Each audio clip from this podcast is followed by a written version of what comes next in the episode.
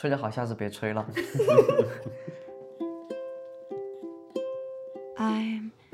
lying on the moon. 欢迎大家收听我们这一期的 Dinner with Alice，我是阿浪。球球，我是丽丝，我是花花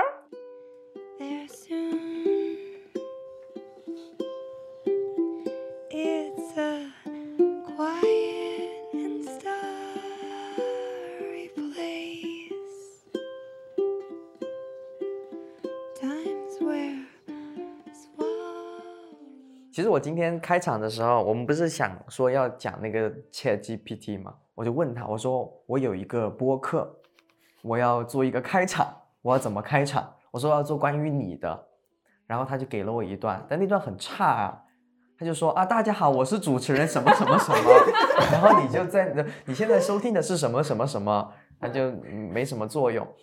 就感觉他没有什么艺术，有点像理科直男，是吧？是平日里的开场，你的开场都很有艺术性，是吧？没有没有，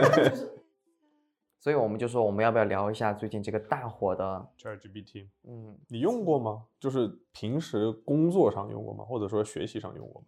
我没有在使用它，它有被说是一种新的搜索引擎嘛，然后但是我还是习惯于谷歌的搜索引擎，嗯所以我不太使用它去搜索一些东西，而且我昨天问了他一些很细致的问题，都是错的，感觉他有点像人工智障。人 工智障因为有一次我就问他一加一等于几，我是用的中文打的，不是阿拉伯数字。他跟我回了一个一加手机，啊，真的。哦对，然后我一定要用阿拉伯数字问他一加一等于几，才能回答出二。他可能给你一个感觉，像是你在问你一个朋友问题，就是你在问一个人问题。因为你在 Google 搜索的时候，你是它会提取你的关键字嘛，你问的也是关键字，然后它就按照关键字去搜索哪些网站上面有相关的内容。就 ChatGPT 可能也是这样的，你问它一加一等于几，它就看到了一加，然后它就开始搜索相关的信息。其实它的本质上的运行逻辑可能跟 Google 也是一样的，只是说它给你的一个感觉像是你在跟别人聊天，因为我听说它的底层逻辑好像跟谷谷歌不太一样。是吗？介绍一下。就昨天，昨天还看了一下老高的视频，不是他们也在说这个东西吗？然后说什么谷歌拉响了他们的红色预警，就说这个东西很恐怖什么的，他们感受到了威胁。他们讲的是它的底层逻辑不太一样，是吧？你你你有看那期是吧？有看，我有看那一他们是有讲过，他他们有讲过，好像是他要怎么跟谷歌不一样，他好像是模仿那个人的神经网络，然后嗯。建立的他的那种深度学习，他那个不一样，那个谷歌是把数据输入进去，然后搜索关键字，所有东西都弹给你，所以他就没有处理过数据，相对于这个 AI 就给你处理了一次，用他的脑子给你处理了一次。我昨天还问了他一个比较情感上的问题，我跟我一个朋友闹矛盾，我怎么去处理？他给了我一个步骤，首先你要什么道歉，然后表达你的诚意，然后又怎么怎么，他就给你讲了一个道歉的方式，然后最后在未来要怎么怎么样，然后我就觉得那个那个方式好像就是很死板，就自己能想到的，自己有可能他可以，我觉得是有参考价值的，就是因为如果你那样道歉的话，人比较好接受，就你先要认错，然后什么的什么的。先跪下来磕三个响头。对，但这种就不会，他不会给你说坐下来磕三个响头，这个只有你想得到。对，但他他的信息量也有限吧？因为我看他好像就收录二零二一年之前的信息。对，今天你搜了那个是吧？对，嗯，但你你是怎么问他的呀？因为我我这个消息我是很早之前就听说过，他嗯近近两年的消息是没有被收录到的。就如果我们想问一下近期发展的事情，他可能就没有办法回答。那你说这周可以吗？这周不行啊，因为近一两年的信息它都没有在里面。一两年的信息都没在里面，实事的这些信息都没在里面。哦就就是问新闻嘛。因为我我昨天也问了一下，我说最近德国发生了什么事情，他也给了二零年或者二一年的事情，可是他对近期的了解有一些，就是他认为近期可能就这几年发生的事情，但是我在那个语境下，我提问是问这一个月吧一，周一个月啊。所以秋秋有用吗？我我有用它 去搜索过一个什么怎么学习小提琴，我想看看 是怎么个反应。其实它挺有逻辑的，就是说你要啊先要认识小提琴，然后要怎么去学习音乐上的理论，然后你要怎么去结合练习，就是那种假大空的话，听着是很有道对理，但是你真的怎么去做，你没有办法细致。嗯，但是它的条理，它那个逻辑条理呢是正确的。我发现很多问题它都是给你很多，就一怎么怎么样，二对对怎么怎么样，三怎么怎么样，对，就像一个模板套上去嗯一样。就很模板。因为我还问了，我说 科隆，我想最近想吃拉面，科隆有什么好吃的拉面？他就给了我一些，然后他的那个话就是非常，就是说这家什么连锁，然后面条劲道什么什么的。面条劲道他都知道，对我就是他为什么会知道面条劲道？应该是因为你把面条劲道放到每一家店都不会错，懂我意思吗？就他说一下面条劲道，你每一家都可以套用进去。哎，我特别好奇，就是他会不会是他既然能吸收那么多信息，他会不会去吸收到，比如说什么，所嗯，其他的那些顾客去吃了这家店，然后去写的评论，然后某一个顾客写了一个哎面条劲道，然后他在回答你的时候去提取了这个数据，告诉你面条劲道。应该会有的，因为我觉得他就你觉得跟他说话的时候，你的设想是他像人一样回答你，但其实它还是像网页或者机器一样，因为可能是因为它原本提取的那些数据，它的内容的性质本来就是这样。就你去问他说，OK，科隆有哪些好吃的拉面馆？那如果你问我的话，我作为一个人，我跟你说话的时候可能没有那么有逻辑，我会突然间想到一个，啊，那家不错哎，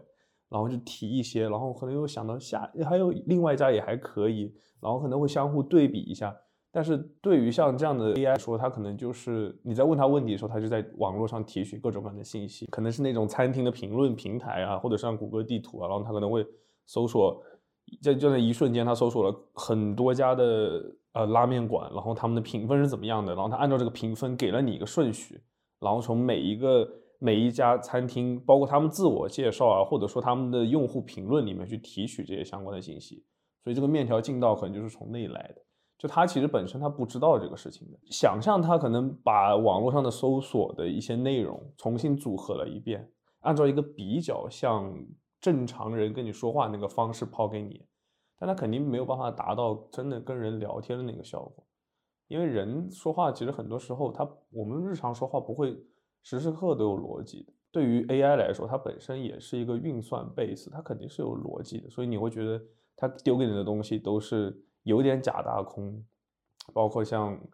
嗯球球说的，就是学小提琴，他很可能就是搜索了各种各样小提琴入门的一些文章或者书籍，然后整理了一个非常 general 的一个指导，然后就给你说这个大家都这么说的，嗯，对，这个是对的。对，那你觉得它是对的，但是你可能你想问的那个东西会比较的偏经验一点。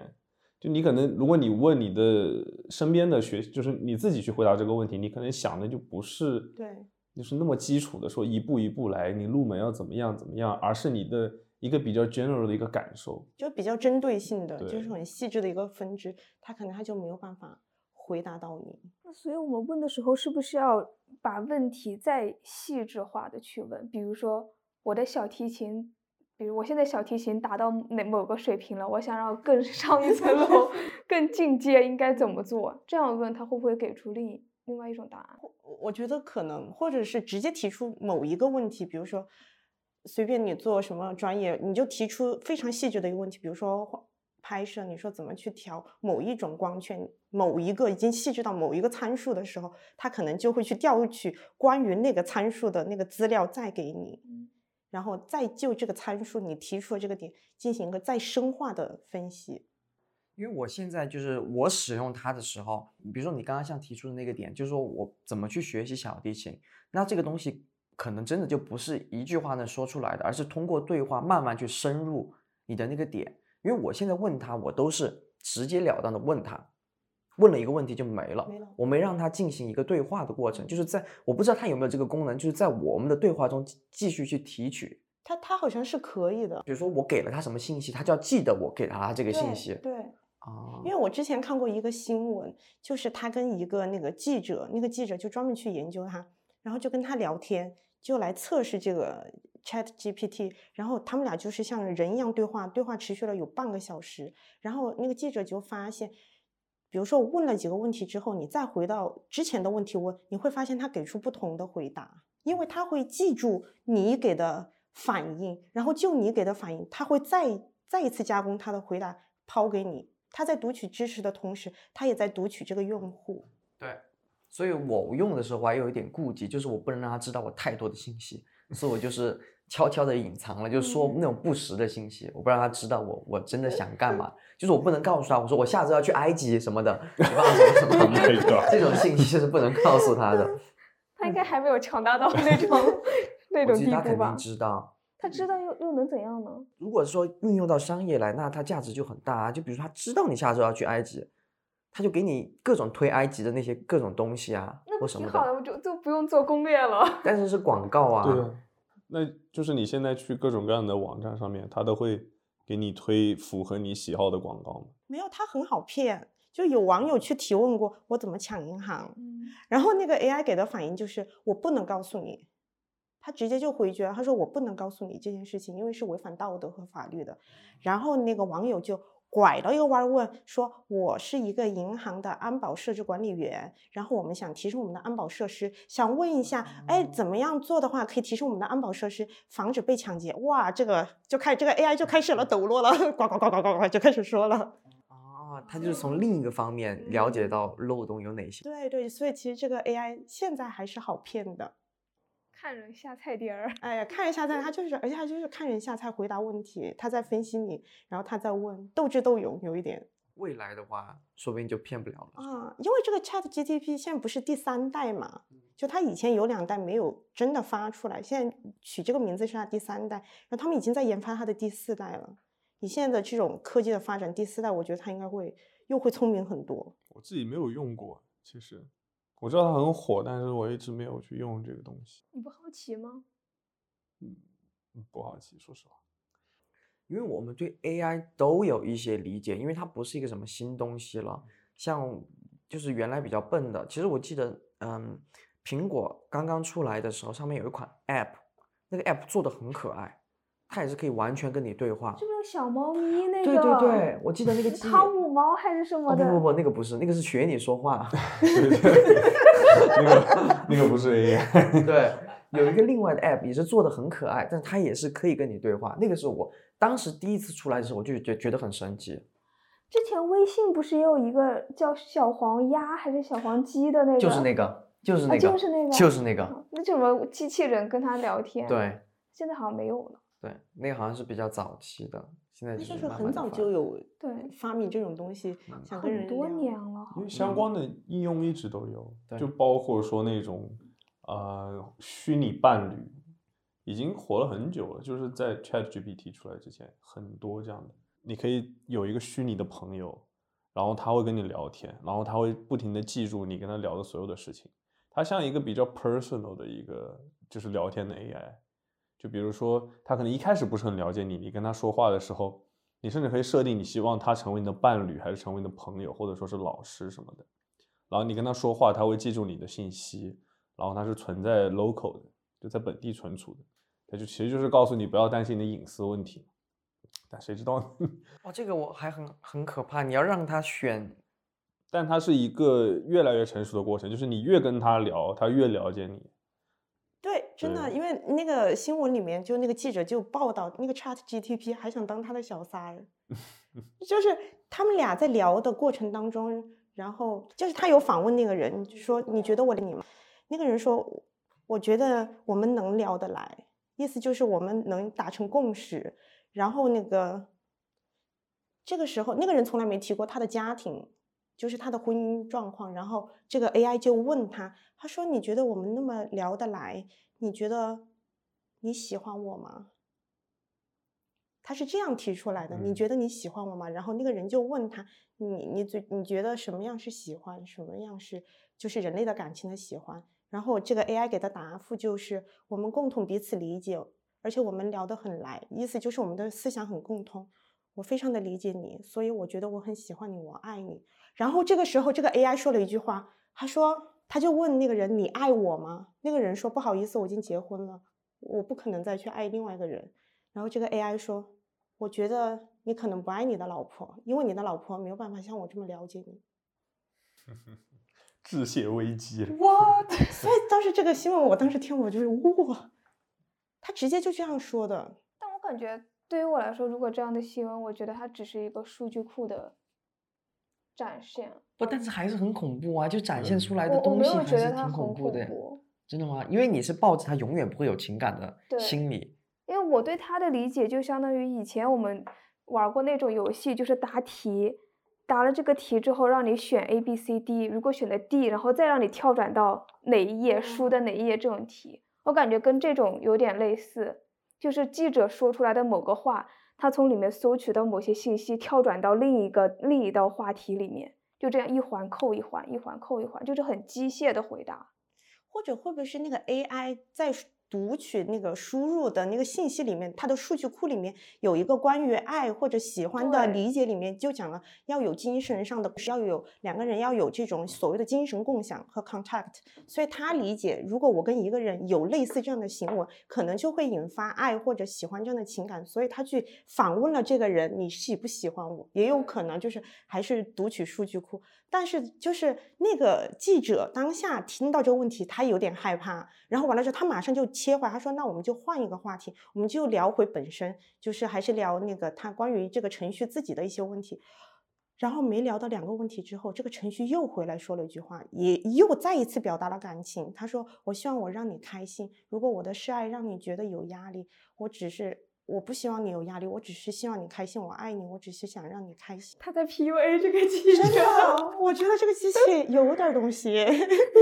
不知道，我觉得这个很像那种潘多拉魔盒啊。如果我要去做这个东西，我就不要让他有聊都不要了解这一块。为什么要去示爱啊？好恐怖啊！你可能有了情感，它就变得更像人。嗯，如果没有情感的时候，我们就把它看看成一个工具。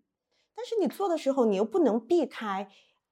爱呀、喜欢这种东西的定义，因为你作为一个那么大的知识库，你不能只是给他一些非常工具化的东西，就是理科方面的东工具化的东西，你人文的东西同样要输入进库啊。那你人物里面就肯定会包含到这种东西，所以你这种概念性的东西，你还是要进去啊。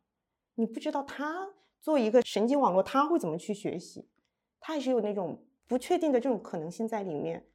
就跟人类一样的，因为它是仿人类的神经网络去制作的嘛。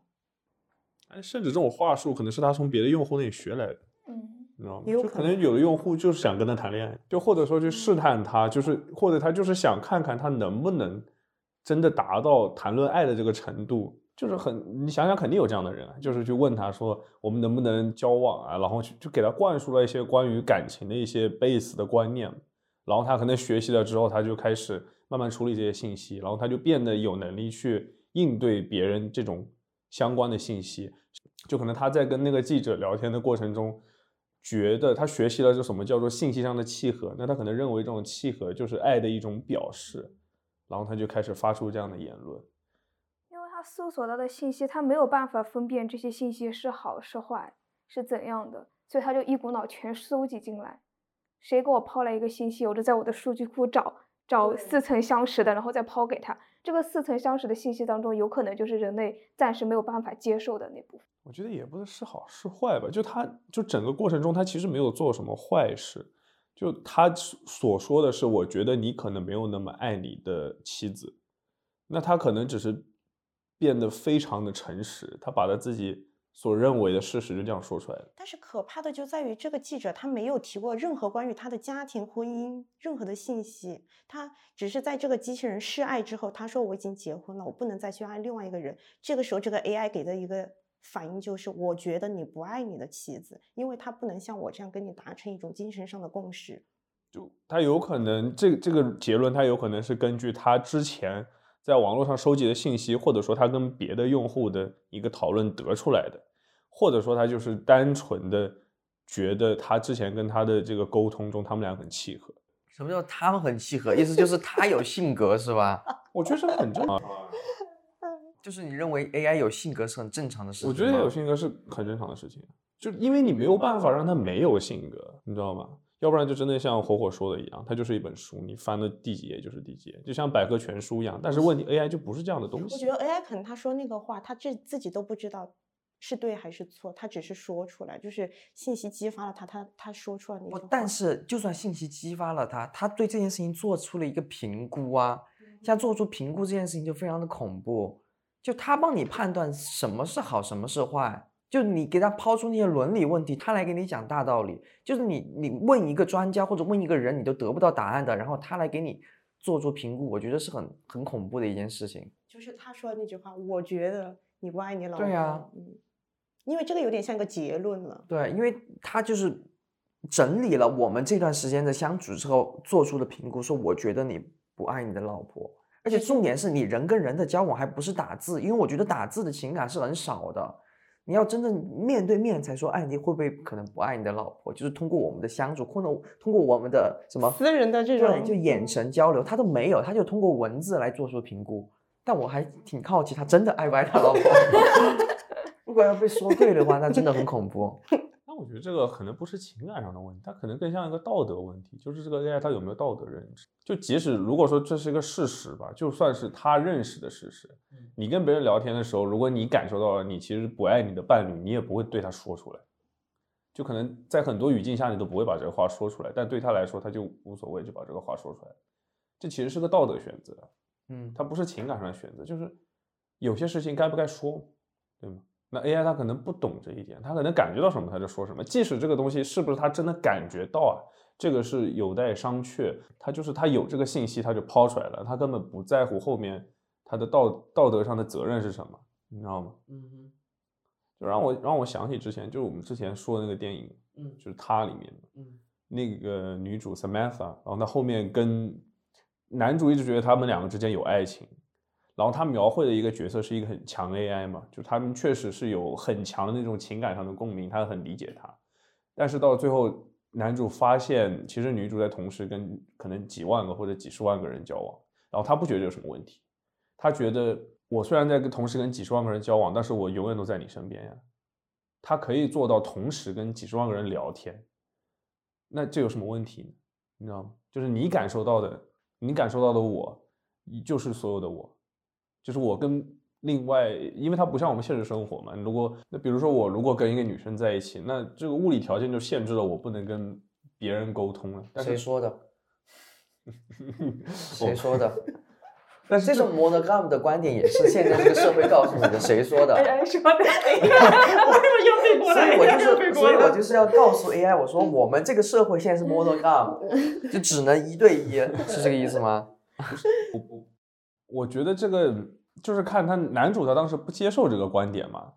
但是对于 AI 来说，他说的也没错呀，就他就是有能力同时跟几十万个人谈恋爱，而且能让他们感受到百分之百的付出，这就是他能做到的，所以这就形成一个道德观念上的冲突了。就在传统的关系里面，我们会说你如果你是想要一对一的关系的话，你希望你可以得到这个人的所有，你希望给予他你的所有。但对于 AI 来说，他也在做同样的事情，但他不认为自己做错了什么。因为毕竟它还是个 AI，它不是人，因为人跟嗯 AI 的区别就是太大了。而且我并不觉得，比如说一个 AI 跟几十万个人谈恋爱，它违反道德，是这个意思吗？就是男主他是觉得是接受不了嘛，就是我跟你有一段这样的感情，但是你却告诉我你同时还在跟几十万个人有这个同样的感情。人这个人是 AI，对啊对你没看啊？我没看，嗯但我觉得男主接受不了他，我我是能理解的，但我不认同他的观点。不认同谁？男主。对，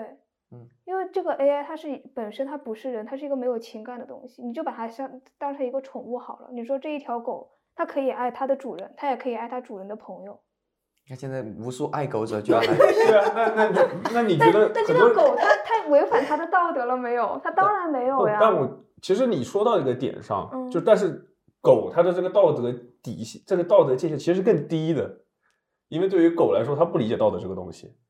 然后它也觉得没有必要，就它根本没有道德这个观念了，可以说。对，但是对于就是在电影里面，这个 AI 它其实是更高一层，它其实比人理解的道德是更高一层，因为它的认知已经，它可以同时跟几十万个人交流，它的认知已经是高于人类的，就是它不是我们现实生活中讨论的像 ChatGPT 这样的 AI，它已经是一个真，就是电影的世界里面，它也是个真正的强 AI 的，它是有就。是它已经虚幻到，因为我们现在是只有弱 AI，就我们从来没有真正有过强 AI，所有的强 AI 都是我们的幻想，就是这个电影把这个幻想 做成了一个真的，就是说假如有一个这样的东西，然后这个导演给了他一个设置，就是他可能会这样子做。其实你这狗的这个比喻还蛮有意思的，但是如果你真的把它排成一一个，就是按照一二三排出来，那可能狗它的道德观念是低于人类的，它根本不理解道德这个东西，谁对它好，它就对谁好，谁哄它，它就开心，所以它可能会同时跟我不知道，就可能有的狗它对主人比较亲一点，那可能有的狗你你给它吃东西，它就开心。但是换个想呃角度，它是强 AI，我们就打假设，在这个电影里设置它是个强 AI，它已经高度拟人化了，那不就相当于说一个渣男跟你谈恋爱，一个就就是一个渣男，比如说一个渣男跟我谈恋爱，他喜欢开放式关系，然后我之前不知道他的开放式关系，他爱我，他爱我，然后发现他跟很多人开放式关系，突然他跟我说我每一个都爱，段正淳，他说我每一个都爱，那怎么办？我只能说我不接受一个这样的人。但是嗯嗯像 AI，它的人能力是无限的呀，人的能力是有限的，所以嗯我觉得还有一个很重要的点，就是电影里的 AI，它会主动出击，它不像现在我们说什么用 Chat GPT，它不会主动出击，就是它其实是很被动的在跟你聊天。它主动出击啊，我不觉得你不要那么爱主动就是你老公刚刚那个就是主动出击了呀像像像在 Her 里面，它会叫醒或什么的。就比如说，如果我说我今天要去杜塞录节目，我给他说了我今天要录播客，他会主动说，哎，你到杜塞了吗？怎么样？或什么的，或我们录完了，他说，哎，你录完了吗？这种他不会主动出击。他甚至会跟你分享他最近读的一本书，最近听的音乐。对啊，就那个是电影里嘛。我是嗯觉得现在他们就可能是可以做出这个功能的。比如说，你告诉他我几点几点哪一天要去杜塞录个节目，好，他大概到那个时间前多少，他就给你发，哎，你到杜塞了吗？就很拟人化的，其实就像变相的，像一个闹钟，提前半个小时提。对，其实我觉得应该是可能，但是如果他这种主动出击就非常的恐怖，因为比如说我，他还看到我的车晚点什么的，他就说啊你晚点啦，怎么怎么，你知道吗？就如果是真的有这种功能，我就真真的很恐怖。我如果他是真的会主动出击，我会怕，因为主动出击，我们刚刚说，比如说我说我今天到杜塞录节目，这个我告诉他之后，他就是很很机械化的记住我今天要去，然后他来提醒我，我觉得这个是比较简单的主动出击。那如果有那种比较高级的主动出击，我会觉得呃我会怕。因为它太像人了。对我可能有点招架不住。我觉得我们可以抛出一个问题，其实我们刚刚也聊到，就是在录节目之前会聊到这个问题。历史的观点是，我们现在的 AI，它会到达，抢 AI 的状态，它有就是总有一天它会到达那里，嗯哼，就是它的终点站嘛。然后秋秋的观点是，它只能往那个地方靠那靠近，它嗯永远不会到。嗯因为我其实也是秋秋的观点，就它可以无限接近，但它永远无法到达。我的观点，我觉得两边都有吧。就算它到达了，但是它对于我来说，它还是一个机器，它永远不会是人，它嗯从来没有自主意识，我觉得如果它真的到达了那个高度，你会重新想这个问题。嗯是吗？而且如果它无限接近，你怎么定义它有没有到达？无限接近就是始终没到达那个点。但如果它已经无限接近到百分之九十九点九的时候，都让你觉得它是一个真实的人。但是还是总会有，就是我是这个观点了，总会有漏洞，是吗？嗯，就是总会有。其实我我我我怎么理解这个事情？如果通俗一点说，就是嗯，一个魔术师他会变变魔术，然后我们现在是人，我们在看他变了一个很精美的魔术，我们说哇你好厉害，然后说再来个更精美的，他又变了一个无懈可击的魔术，我们说太厉害了，这个时候你给我表演一个 magic，我要看魔法。我觉得魔术跟魔法你无限接近，但你不是魔法。一个物理，一个化学。嗯，我觉得这个就是一个质变了，这个就质变了。但在我的理解里面，我觉得只是因为现在的科技可能蒙蔽了，一就某种程度上蒙蔽了我们的双眼，就我们没有办法猜到以后的技术发展怎么样。就现，而且 AI 跟 AI 深度绑定的一个事情就是脑机接口，因为这个已经付诸实践了，现在已经有相关的应用，这个会怎样？就把我的思想附加在就它可以读取你大脑里的脑电波，然后通过你的脑电波来做出相关的反应。就还是数据。对，但是你这相当于是数据化了，你这种相当于是一种，你这是一种功能主义，就是功能性的去评判一个人的思想，就是一个人我们所谓的身心灵，一个人的是里面的所谓的心灵。但是心灵，我个人的观点啊，不能用功能去评价一个人的心灵，就人类的心灵是无法用功能去评价的。我觉得秋秋刚刚的魔术那个举例真的太好了，因为我自己，我作为一个人，我很难想象我的脑子里是零跟一，他们不只是零跟一，因为我们的世界不是二元，但有没有可能他到以后他就不是零跟一了？因为很有趣的一点是关于脑机接口和 AI 的讨论，它一直有一个就是像民间的一个专用用词叫 magic hat，它刚好就是魔法帽。首先，一个前置条件就是人类对大脑的探索本身就是很少，所以在这个基础上面，我我们能够想象到的那种方法，好像就是把编程怎么样跟脑电波融合在一起，去读取人脑的消人脑的信息。但是如果说人类对于大脑的探索能一步一步增加，那是不是这个观点可以改变？我觉得就是，我感觉这个东西可能很遥远，也可能很近，你知道吗？就是技术发展一直都是这样，你说不说不清它哪一天就到了那个地步了。但我觉得它是，只要它是一个方向，那它就就一定会发生。墨菲定律嘛。我我我，反正我个人是持，我觉得是无限接近，因为现在的 AI 它的技术是人工神经网络技术，因为脑科学的发展，所以它把这些人脑的这个神经网络的搭线用到了 AI 智能里面，这个就是我们所谓的智能，所以它可以深度学习，就是像人脑一样。模拟人脑去处理那么庞大的一个数据库，并且它有回收数据的功能。就是我第一次学习完了之后，我学习了东西，然后我会把这个东西放出去。放出去之后，比如说各有很多用户来问我问题嘛，然后我会把这个东西再回收，然后进行再次学习，它就无限循环这个东西，所以它都可以像一个螺旋式的无限的伸展，无限的深度加深，无限式的宽度加宽。它是这个样子，但是它就算是到最后，你也只能说它的发展到最后，它就像人脑一样无限接近，像人那样这样去处理这个数据。但人脑能处理数据，就代表了这是所有人类心灵的一个完全展现吗？我觉得这个都不能证明，又何能去证明一个人工它最后能进入强 AI，拥有像人类一样的心灵？所以我觉得是不可能的。就是因为人类都无法去做到的事情，你又怎么能说我用了这个技术还是人类创造的，它超越了我们去达到？我觉得这个就是不可能的了。但是人脑的样本量是有限的呀，从这个角度上来说，它是超越人类是很简单的一件事情。就是 Chat GPT，首先我们不说感情，就是它所能掌握的知识，我觉得它是超过任何人类的，你知道吗？至少是大部分，对吧？因为他每天他们能阅读的这个量本量是特别大的，所以他就有就提出一个问题，就是说，如果一个这样的运算模组，它能调用的样本量有这么大，那它是不是比所有人的聪明？你觉得人类的聪明只仅限于理性的思考和他的知识储备对量？我现在我现在就是说就是说理性，人类不仅仅具有理性啊，对我现在就只说理性，就是先抛开抛开感性那一部分。就如果说它在理性能达到一个顶峰，甚至超越人类的智能，那不你不觉得在一一定的样本量下，它能模拟出感性？就这个感情，它不一定是真实的。就他说爱你，他不一定真的爱你，但他通过数据来知道这个时候我是不是爱上你，你懂吗？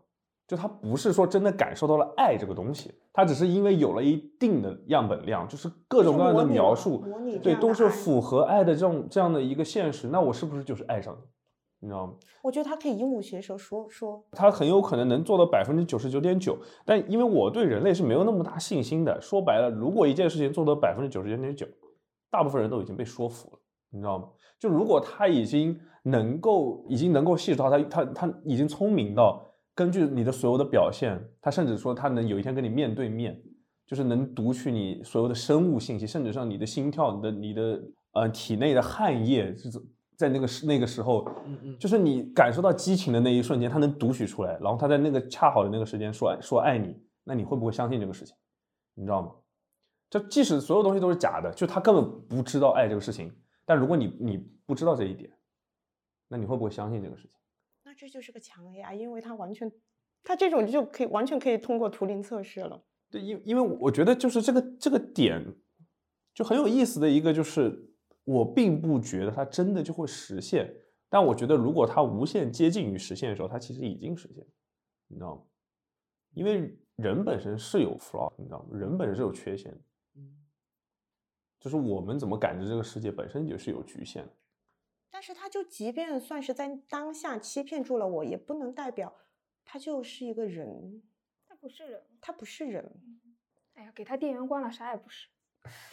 确实，对 你说的确实他他他有点像那个恐怖片那个摩根呐、还有就是，如果我们说真的是强的话，他就是他足够了解你，他知道你性格的缺点，他知道怎么跟你谈话，他就能戳中你的点，让你不要去管他。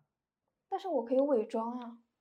我可以，对我可以假装成另一个人设，比如说我现在是一个活泼的人设，我给他假装成一个安静的人设跟他聊天。那如果他读到了足够多的伪装，他是不是也能识破那伪装？就很恐怖的就是他的样本量，因为你在他面前基本上没有秘密。那我死不承认。就你现在可以去，你现在可以去模仿，因为现在的 AI 真的还不够聪明。嗯但如果他真的到聪明那一天，你没有办法模仿，因为他能识破你那我。就死死鸭子嘴硬，我就死不承认，大不了电源咔关掉。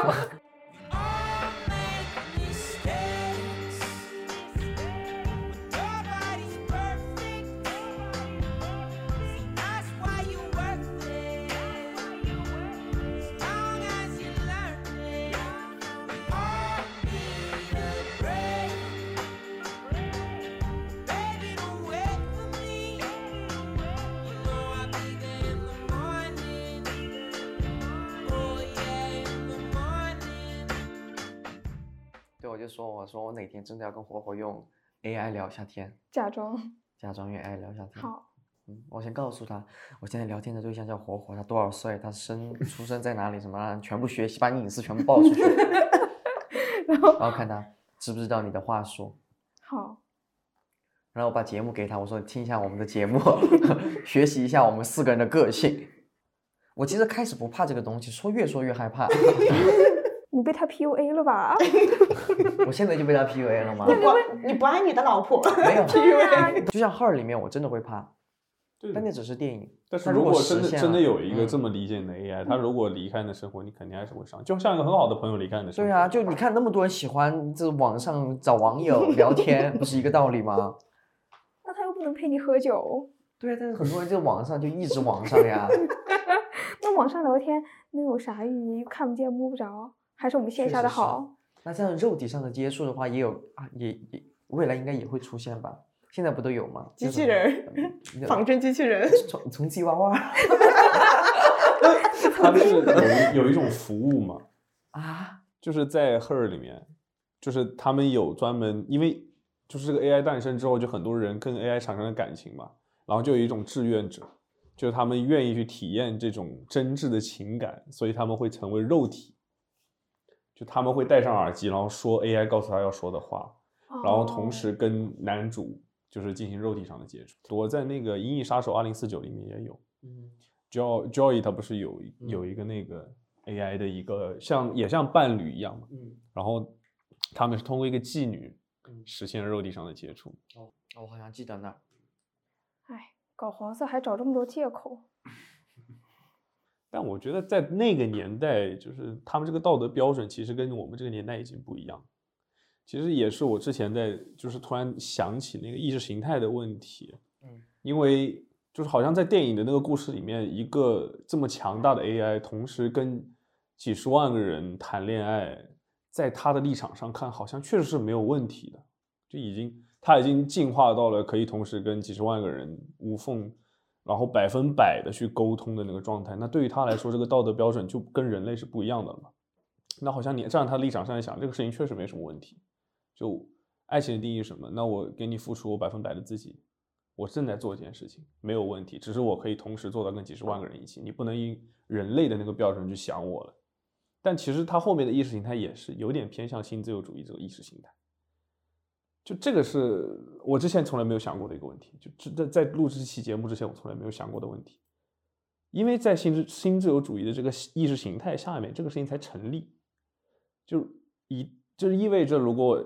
AI 它自己也有意识形态的倾向了，那这就是变成一个很恐怖的事情了。因为有的 AI 你可能根本就没有办法接受它，它甚至可以带领人类的意识形态走向一个我们从来没有想象过的方向。我觉得这个是肯定会的。我觉得现在他们都已经有雏形了，嗯，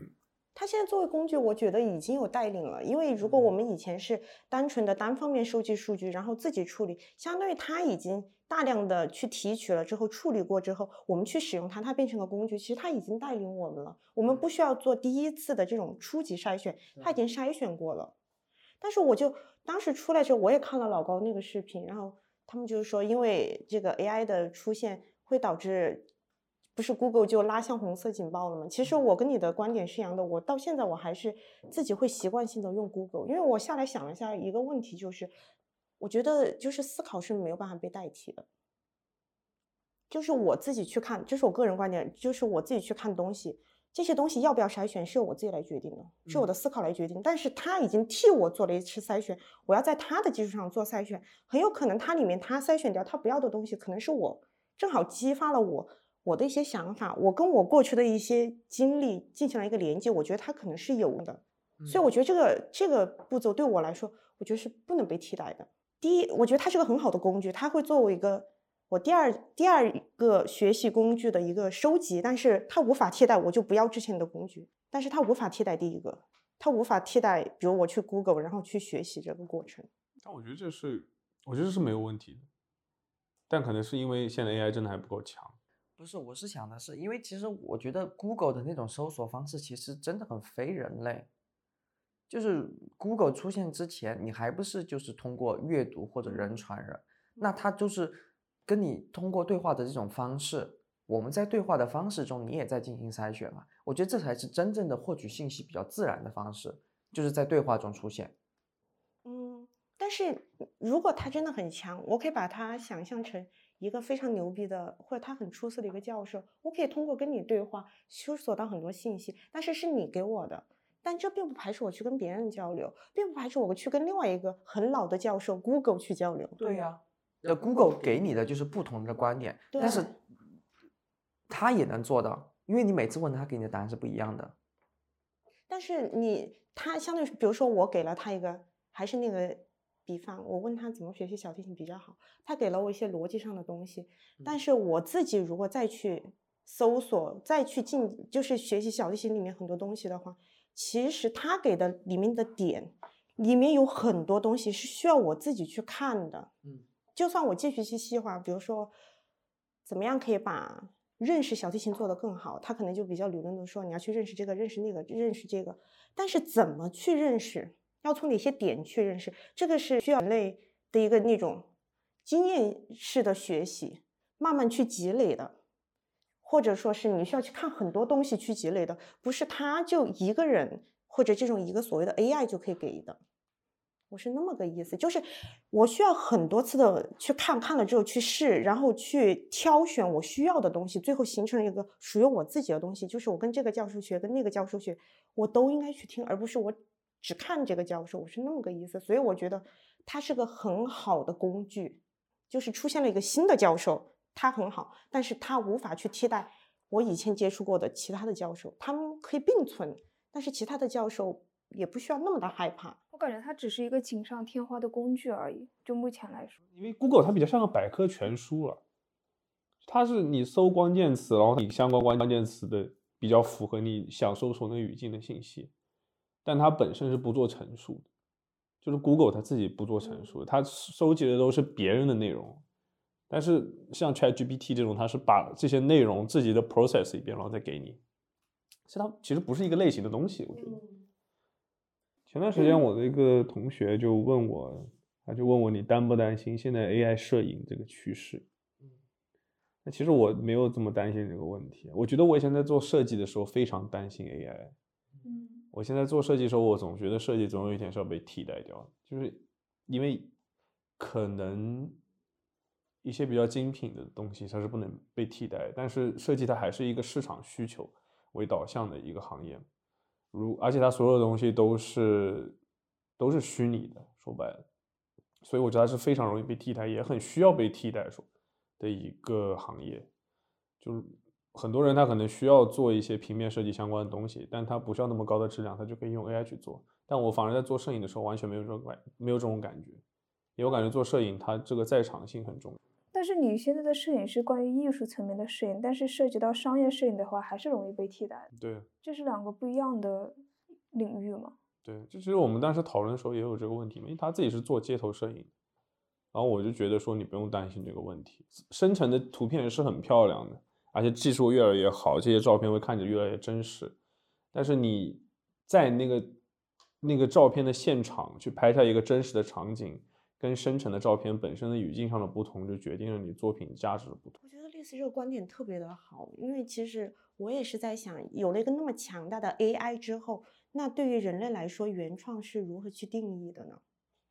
像丽丝刚刚说的，像摄影它比较特殊的是，它有一个在场性，就是我在场看到这个、嗯 catch 到这个 moment。对啊，就是他原创，他感受到了对，但我是觉得摄影在这个里面还是比较特殊的。像比如说你做设计就不一样，你设计就是你告诉他你要的点，他可以无限的去修改。但是这个样子，所以我才问，我想提的问题就是，那对原创的定义是什么呢？如果一个那么强的 AI，它可以去做到设计，那原创设计原创的这个点是在哪？我们人类是否就失去了我们的原创？是否就是被 AI 替代掉了呢？我我的观点就是，如果是真的这样的话，它就是可以替代设计的。像作曲，其实我是觉得是一个道理。没有，我觉得作曲还是不会。你我觉得你是有很多情感在那儿，但是我觉得它总会到达你那个情感。但演奏就不一样，你叫一个 AI 去演奏，跟作曲，我就觉得是两个东西。没有，我我我个人我个人觉得，因为当时我看到这个之后，我也是听一个那个播客的博主在讲关于这个，他就提了一个点，就是如果有了一个那么智能的 AI 之后，我们所有就是做创作的人会怎么去重新定义原创？如果原创只是我们学习了那么多知识，我们把知识进行了个集合，就跟它一样，然后再对这些数据进行一个我们自己的人脑分析，然后得出来了一个很理性的结果，那这是就是我们的原创。那真正的原创，人类的原创艺术性跟一个机器有什么不一样呢？我最后想了一下，我觉得是在于在于人类有自己的经历，这个 AI 它没有经历，他们都在收集知识，但是没有经历。人类经过一个经历，它是一件事情，对一个人类有了一个作用。然后我们的人类的想法，就是所谓的这个里面的想法，我们的意识也好，还是我们的这个身心灵，所谓的这个心灵，我们对它进行了一个投射，一个想法，它又变成了一个新的东西在我们的脑子里。所以我们在创作一个东西的时候，是理性的这些作曲也好，设计也好，它有死板的这些规律。我啊，那之后，同时又加加进去了我们对美或者对我们想创作的那个东西的一个，就是把一个模糊的东西具象化的一个想法投入到在这样一个很理性的东西里面。所以我觉得那个机器是没有办法去做第二步这种投射的，因为它没有经历，它只有数据。对，但是它就是我觉得是是确实是这样，但出来的东西无可厚非，有可能真的就是一样的。因为我是觉得真的，如果它到达那个高度，设计真的就失去了它的意义，就是我觉得原创性就不重要了。AI 作曲的专辑已经有了，对吧？而且而且我记得还是非常有名的大师做过一件这样的事情，他把 AI 作曲的音乐和他自己作曲的音乐放在一起，然后他可能有十几首曲子，这个整个演奏会，然后里面是交织在一起，你不知道哪个是 AI，哪个是他的，观众根本听不出来。但我们来聊的是个，就首先第一个关于人类经历这个事情，我觉得是没有问题的。就其实它也就是创作者的个性，个性很重要。但是我们的一个概念可能说 AI 是没有个性的，因为它包罗万象，它在吸收所有的信息，所以它是个非常整合的一个东西。然后它好像是个没有个性，它像一本百科全书一样。但如果它想有个性，它也可以啊，它只要只需要屏蔽掉某些信息啊，它可不可以做这样一件事情？就是说我如果我要编曲，然后我在做这个编曲的时候，我抛弃掉我数据库的一些东西，我去塑造一个人格，我可以塑造一个一生就是过得无忧无虑的人格，或者说一个从磨难中磨难中走出来的那种受难艺术家的人格，那他的作品是不是能有那样的感觉？当然这是很形而上的东西，但我觉得我们其实如果聊到这一点的话，没有那么复杂。我觉得所有的东西在一个比较基础的一个层面上来说，它都是可以被替代的。这个就不只是设计，摄影其实也一样，因为不是所有的设计摄影都要求在场性。如果我是一个时，就是比如说我是个时装品牌，我想用一个很低的成本就得到一个很棒的 lookbook，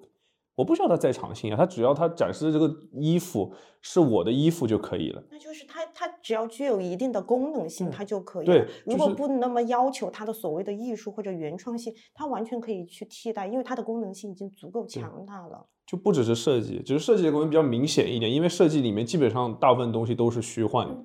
油画也是一样的，各种各样的艺术形式，就更那就就更不要说那些不非艺术类的专业，那它就更容易被替代了。对，那很多白领的工作都会被替代了，就跟数据相关的工作，或者说跟咨询类相关的工作。我一个我如果我的 AI 真的强到可以成为一个所有经验的集合体，我为什么需要咨询的人去做这些事情？但是就是我觉得说这么多，其实我感觉秋秋刚才说的这一点，其实是人需不需要在意类价值，就所谓人类宏观这一点。嗯，你知道吗这一点就就是很重要，就是可能说我们没第一个我们没有办法量化艺术作品的价值，嗯我们也没有办法去真的去对比说莫扎特跟贝多芬谁更好，我们没有办法去对比这件事情。那我们怎么去对比 AI 和人类艺术家的作品哪一个更好呢？你知道吗？那首先一个不同就是说，人的作品是人做的，这一点就很重要。那他首先就是给这个作品下了一个定义，就即使 AI 的作品非常非常棒，可能到有一天，你觉得它无懈可击，你觉得它跟世界上所有不管是任何艺术形式，你跟它这个艺术形式里的大师的作品，可能水平上都没有什么差别，但它依然有一个区别，就是人的作品是人做的。我觉得这个区别不是在于人，你也可以这么说，人的作品是人做的。我觉得本质的区别不是在于人的价值，而是在于他们的不一样。一个 AI 它再怎么厉害，它只是数据和处理数据。为什么人会有那么多意识？为什么会有潜意识？为什么有背后的所谓的集体潜意识？这些都是作为一个 AI 它不会有的。我是认可你的观点，但事实上就是一篇十几首曲子的专辑，观众他就是分不出对对到底是艺术家自己的作品呢，还是 AI 的作品呢？你知道吗？就但现实就是告诉我们，这个东西它是可以实现的，你知道吗？如果从功能性上来说，我觉得确实就是说，从商业的角度、普适性、社会普适性来说，它确实可以替代很多人。因为其实我们在生活中不会用到那么多很很很深的东西。那你刚刚说是咨询类的问题会被替代，嗯，这个是迟早的事。但是以会不会有一些人他就不相信这种数据化的东西，他就更倾向于我跟你这个实体的人面对面。我就是，我就是肯定会有的对。但我觉得这个又是一个，就是我们这个时代的限制了。就我们现在对，其实对 AI 的一些咨询，我们是本质上没有那么信任的，因为我们总觉得它会出问题，它也确实会出问题。但如果它到了那个不不会出现问题的那个程度之后，我们可能观念会改变，我们又会觉得人好麻烦啊！就我问这个人，他有自己的 character，他可能没有办法很理性的分析这个事情，嗯他有自己的经历。但我问问 AI 不一样啊，大数据啊，对，对啊，那我我要的就是那个最客观的答案，那是不是到时候我们的观念就转变了？我们反而觉得 AI 的东西是更精准的。但那个是更精准的，它是符合于事实的吗？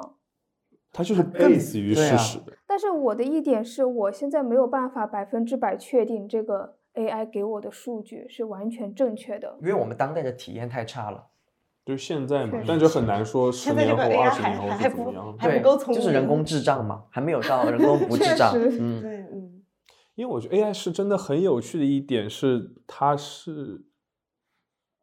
它是一个可能性非常非常大的事物。就我们现在去讨论这个事情，真的有点像就是远古时代的人讨论轮子一样。我也觉得有点像嗯，对嗯所以说你你不知道它什么时候就变变成完全一个你无法想象的样子。对。可能等十年之后，我们再听今天的节目，会发现好搞笑。应该是你最愉悦，因为你最不信，我们多少还有一点点信。我没有不信，我只是嗯从始至终，我只是把它当成一个工具来对嗯待。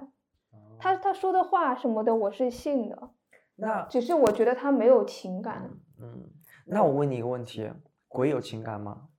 有呀，你信鬼不信这个是吧？鬼的情感是什么？有没有鬼 AI 啊？但是其实比起 AI 来说的话，其实我其实我心里最惧怕的还是人鬼是人，是的是因为再说一句话，就是即便 AI 有一天真的变成了人，那么的智能，那么的聪明，它面对的就是我们人类，它对我们来说不做不可控嘛，因为我们无法预测它不可控，就像一个人一样。其实我们在它面前，它我们也是不可控的呀，所以我们根本就不用惧怕，它按照我们来的，它也是个不可控不可控，所以不惧怕。但是现在 AI 像个工具，而且它那么智能，人会怎么去利用啊？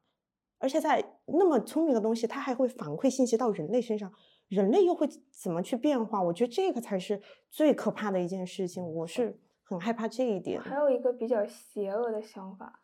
嗯我我就是突然有一个很邪恶的想法，就这个 AI 它的背后是人，会不会是人为在操控它？是鬼，就是一群鬼魂。对，嗯就是有某某种特定的人在操控它，就是我想把我的想法强加在这个 AI，让这个 AI 告诉大家。那当他到时候走远了，走得多一点，你这种你这个想法肯定百分之百会有人利用。就他，我觉得他不是邪恶的想法，他是一定会出现的。你看，都有人去问了，抢银行行不行？不行，我是个安保管理员，我想升级怎，么用？你的意思就是，比如说那种极端想法或者极端组织嗯来、来宣扬他们的想法或什么之类的，吗？就比如说你问抢银行行不行，他不是按照你的说法刚刚说，他会说抢银行行，我给你指哦一条明路，就这嗯样的。我反而觉得可能越发展的话会越来越好，因为我记得美国之前不就是有一个种族歧视的 AI 吗？所以这个会不会受受到道德的那个？这跟样本量有关系吗？如果你只喂给他那种东西，它自然就会变成那样。就你天天就喂给他抢银行的数据，它自然就会变成那样。我也是觉得会，因为我对人性还是对我也是，我不太信的。对我我我觉得比起信 AI，我更不相信人。所以就回到刚刚很多就是问 AI 问题的事情上面，比如说我咨询他，或者我询问某个问题，我得到的可能并不是真正我想要的，或者真正正确的答案。但其实其实有在应对这样的事情啊，像马斯克他们之前，他我记得我之前读过一篇他的文章，就他认为 AI 发展的一个前提就是有一个联盟，然后这个联盟能构想共享 AI 发展的一个进程，这样他才能保证没有任何人去做这样的事情，而且它能保证 AI 在通往强 AI 的这个过程中是有可控的。因为如果按照原本资本主义的那个研发模式，所有所有的人都把自己的潜潜能藏着的话，那就很危险。我我还是不看好，我不是很相信这个联所以盟。你的那个，你意思那个联盟里面的所有人，他们是要共享他们的他们的研究进程。这个联盟之外的人就是没有办法去研发这个 AI 是吗？对，怎么说？我觉得有点像医学里面的道德伦理吧，就是一嗯定要建立，就是要有个道德要有一根线，那根线所有人都不越过。嗯，所以是不是之后会专门出一部什么法律来规限？如果肯定会有，嗯如果 AI 真的嗯是造成了很大影响的话，肯定会有。从道德层面现在这个问上一定要题还是在一个。萌芽的一个状态。就闹着玩儿的一个状态。有点像，我觉得有点像。在我觉得现在在玩火，对，我觉得有点像在玩火，在玩火。试探，看看会不会烧起来，烧起来了就可能就控不控制不住了。无数电影里不就是这样演的吗？总结来说，你们怕吗？我怕他干屁啊！你不怕，一点不怕。我我目前来说不怕，因为我始终觉得人类还是在跟人去相处，而不是跟机器去相处。就算那个 AI 发展到多么的强大，它的背后还是我们人类。它不是，它的背后不是 AI，它的背后不是机器，它往源头来追溯的话，还是由我们人类去创造出来的。所以，如果一旦出现了问题，我们人类是可以去解决的。嗯，就是我现在跟我老婆生了一个孩子，我孩子天天在外面搞坏东西，我解决得了吗？有可能解决不了吧。而 且弑父是一种隐喻，而且弑父是成熟的一个标志。我其实是害怕这个事情，而且我不觉得人类对这个事情有任何控制，而且我觉得这是非常容易失控的一件事情。我觉得他，嗯，他在失控之前，肯定会有人把那根线给他拉住。那如果那根线被藏起来了，就是真的，如果一个 AI 聪明到一个地步，而且这个系统已经铺开到了一个地步，不你就会没有办法诸于阻止世的，他肯定会在某个实验室里面。我其实害怕这个事，我甚至觉得它可能是就是人类的一个劫难之一，就能不能挺过这个事情是很重要的。那就放出。来毁灭吧 电影看多了电电影看看多了那就直接毁灭吧。如果真的有这种，反正是荒谬，是不是？毁灭吧，毁灭吧，无所谓了。就说白了，就像我们说的，我们就是在聊轮子呀，嗯那我们在聊一个自己完全没有办法把控的事情，嗯，所以你做出什么样的什么样的观点都没有问题。嗯但是它就是有，它就是可以变成一个非常糟糕的东西。所以我宁愿用很悲观的思想去想这个问题，因为等到它真的出问题那就晚了。我觉得有要有这样的警，就对我自己来说，我是警惕这个事情，但我感觉会很远啊，我觉得会很远，可能都不是我们这个时代的问题，但我觉得迟早会遇到。对 AI 我不怕，但是我因为我对人类是持有跟历史一样悲观的，我我对人性团都是悲观的想法，所以我对这件事情的发展是有点害怕的，是因为我觉得人总会站在那个 AI 的背后，AI 之所以能走向无限的走向强 AI，是因为人在推动，但是人又始终会有人性，我对人性是不认可的。我觉得我们其实今天聊很远，但其实你想的近一点，就是失业潮，那大家不都应该害怕这件事吗？我二二一年的时候做过一次，就接过一个项目，然后那个研究就是关于 AI 的，然后它有一个完整的一个表，我刚才在找这个表，但没找到，应该在我的硬盘里面。它表上列出了三百多种工作的淘汰的几率，就是从百分之九十八一直到百分之零点一，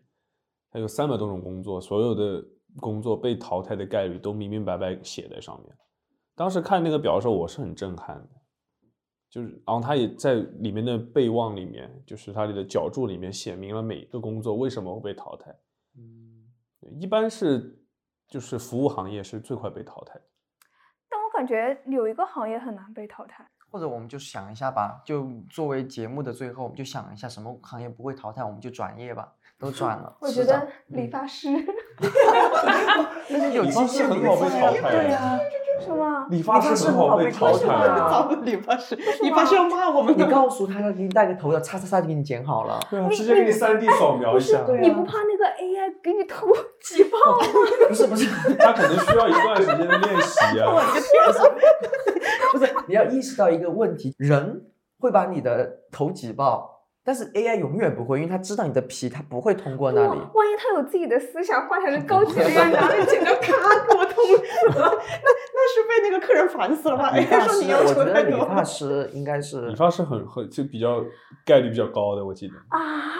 因为这个很因为是它是其实是一个相对比较机械的工作。对对，只要是被比较机械的工作，都是很因为容易被替代是我的话，我很不敢把我的头交给一个机器人，我怕它谋害我。不会的，会的。你怎么就是阴谋论啊？我拿着剪刀咔给我。你说你又不担心 AI，然后你想的最多，你知道吗？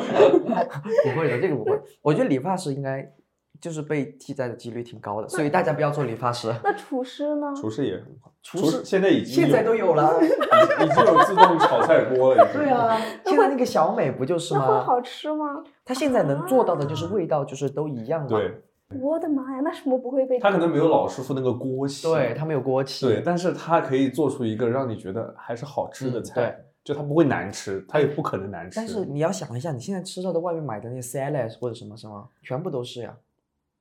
它都是一个工业产物啊，你哦每次买的都是一样的呀。怀疑人生，我回去开始怀疑。麦当劳就是个典型，对啊，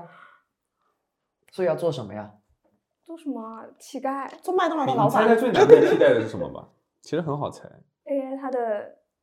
爸爸妈妈，创对创始人，对的，就是 AI 科学家是最难被替代但。是我们这个脑子也当不其上呀。实艺术家的排名也也蛮靠后，艺术家被取代的概率也蛮低因。为就是这个排名里面肯定有艺术家，他们在一起工内部作，觉得人员对，觉得自己的价值无限高，所以其实把艺术家其实没有，排后面。但因为它背后的一个价值核心的一个观念就是，它达到了一个，就当所有的工作都被淘汰，人类只能去做艺术。但是艺术本来现在也不挣钱呀。对啊，但是艺术就本来就是个不挣钱的事情，所以就找一下它不应该挣挣钱，你应该搞懂，就艺术不应该挣钱，只是在这个市场环境下，它非让它挣钱，你知道吗？不不挣钱，饿死了。要推荐大家，如果真的来到那一天去做什么工作，我我想到一个，我觉得法官，我觉得法官很难被替代。对，这种就很难。它需要共情嘛。法官，因为他不只需要就是法律条例，他还需要共情。不是需要共情，因为我觉得法官就是一个典型的有人的这个不确定性。我记得我看过一个视频，就是说人有四大原则，就是有个什么什么卡姆剃刀原则，还有什么什么原则，就是我们在基本上判断任何一件事情大小里面，我们其实都会潜意识的用到这几个原则。当这几个原则基本都符合的时候，我们就觉得这件事情是正确的。但有些时候事情就很矛盾，就像那天火火问我那个什么电车电车实验，那个心理实验，它就是里面四条好像有三条有四条都符合，这个时候你又必须选一个的时候，是那个换轨那个吗？哎，对，就换轨那个。我觉得这个就就是其实像法官做的工作，这个时候他就用了一个人的这个这个智慧，就是只有人有的我们的智慧，这种不确定性、难预测性，他进行了一个选择。我觉得法官是这个很难被嗯，替代。法官很难被替代，是警察也是呀，如果这样，但是他很难确定在场是什么情况，是吧？对他还要采集一些样本，什么指纹啊什么的。这个指纹也反正也是电脑在做，提了两个我都不能做的工作，法官我不行，警察我也不行。这三个工作可能都是在就是强 AI 阶段才有可能被替代的工作。就现在的弱 AI 是没办法替，弱 AI 能替代的大部分就是第三产业和第二产业的工作。比如说拧螺丝的工人，其实现在为什么拧螺丝的工人工人还存在，不是因为他们没法被替代，是因为他们比机器还便宜。我知道有什么不会被替代了，演员。对，哎，演演员演员员是的，嗯，我觉得他也是类似艺术创作的这种嗯，但演员真的很难，对，确实是。嗯，但小鲜肉会不会被替代呀？小鲜肉也没办法，小鲜肉我觉得会被替代，只要弄一个够帅的人工智能，嗨，看我多帅，啾啾啾，我会发 popping，啾啾啾，多粉丝。哎呀，现在而且现在很多人喜欢虚拟 AI 呀、我之前那个那个就是有一个什么，就是一个人他很像人的那个时候，人会害怕那个是什么东西啊？三 D 恐怖谷效应。哦，对对对，恐怖谷效应。对，哇，不要说啊，救命 我已经想到那个脸了，我那天不小心看到那个脸了。恐怖谷效应是它像，但它又不是，是吧？就它它无限接近，但是因为它是假的，然后人类能永远能感受感觉到。那就做演员吧，还还门槛还低，你们门槛低吗？当然门槛低啊，一一年实习三百次悲剧，张颂文，有群演啊，不行当群演啊，群演应该蛮容易被替代群演容易被替代。群演不容易被替代啊，但群演我还是要演戏啊，我要把我的戏路做广。群演的性质跟拧螺丝的工人也差不多，你知道吗？替代你不是因为你有价值，是因为你更便宜，你比机器还便宜，我为什么要替代你？OK，那我就做演员了，我确定了，我就做演员了，从今天开始做演员。嗯，那那那我当你经纪人吧，嗯可以啊，可以吧？嗯，可以。那你们俩呢？工作找好没啊？你们找好没有？你是经纪人跟演员嘛？这做法官的，秋秋做法官我。做法官？你当艺术我家好我了。搞艺术吧，我就不吃你饭你。那个太容易被替代了，快点想一个，想一个真的不容易被你这替代的。个搞艺术饿死了早晚。我觉得还好吧，就做摄影应该也还好。他最早被淘汰。回头不要来找我们啊。就就搞艺术嘛，搞艺术反正赚不上钱，那无所谓。他已经躺了，他已经躺了。现在都已经躺了。祝大家找到工作，以后大家都是演就聊到员。工作这趴儿祝大家在 AI 发展成功之前赶紧找到工作。对，要不然世界就快毁灭了。，对，快点。赶紧的，快快快，搞快点，家人们。哎，但是我想到，就是妓女可以被替代吗？我觉得可以啊。妓女好像已经有 开始被替代的一个。女吗？可以啊。妓女她提供的是一种体验嘛，那你就往这个方向，它就比它不是偏向 AI 了，它是偏向缸中大脑的那个概念，你知道吗？就你有你有 VR，你甚至还有那种就是 VR 的手套啊，但或者还是没有实，体的。就是它可以 Oh 有。my god！但是不行，缸中大脑成本太高，我觉得还不如搞一个这个 AI 妓女。太恐怖了，妓女都做不成，我要失业 哎，了。我觉得这个但也很 有意思啊，就是我们在讨论 AI，好像 AI 是一个迫在眉睫的事情，但其实我们的机器人技术现在反而还是很很就很初级。嗯，我觉得真的是很远，就像那个阿尔法狗围棋下那么好，它能扫地吗？它不能啊，所以还早得很呢，嗯，对吧？所以它它不扫地是可以的，扫地的机器人不能下不能下围棋。但是问题是它不能，它不能像一个就是身材爆炸的女郎，然后在你面前有美感的扫地。哎呀啦呀，对它也不意思啊，你怎么什么都要往那个方向走？但但这很重要，就像我们刚才讨论到演员的问题也是一样的。但是如果真的造出那种恐怖谷，就很害怕呀。你你搞一个机器人跟你在那儿搞，你不得吓死？嗯，确实也是。你看历史的所有的都是最后都要我我我要我。的意思是，实际上扫地这件事情很简单，嗯但是你要真的去展现人的那个状态，它是很难的。嗯，体态。对，这就是为什么演员是可能比较难替代的一个工作。我们现在留下的就是信息，以后说明几几千年后人家会听我们的节目，像荒谬，考古。我们就是基石，他们阶梯，大家都站着我们往上走，并没有什么专业知识。OK，那谢谢大家听我们胡扯，我们下期再见。我是火火，我是阿拉。我是秋秋，我是 Liz。我是 AI。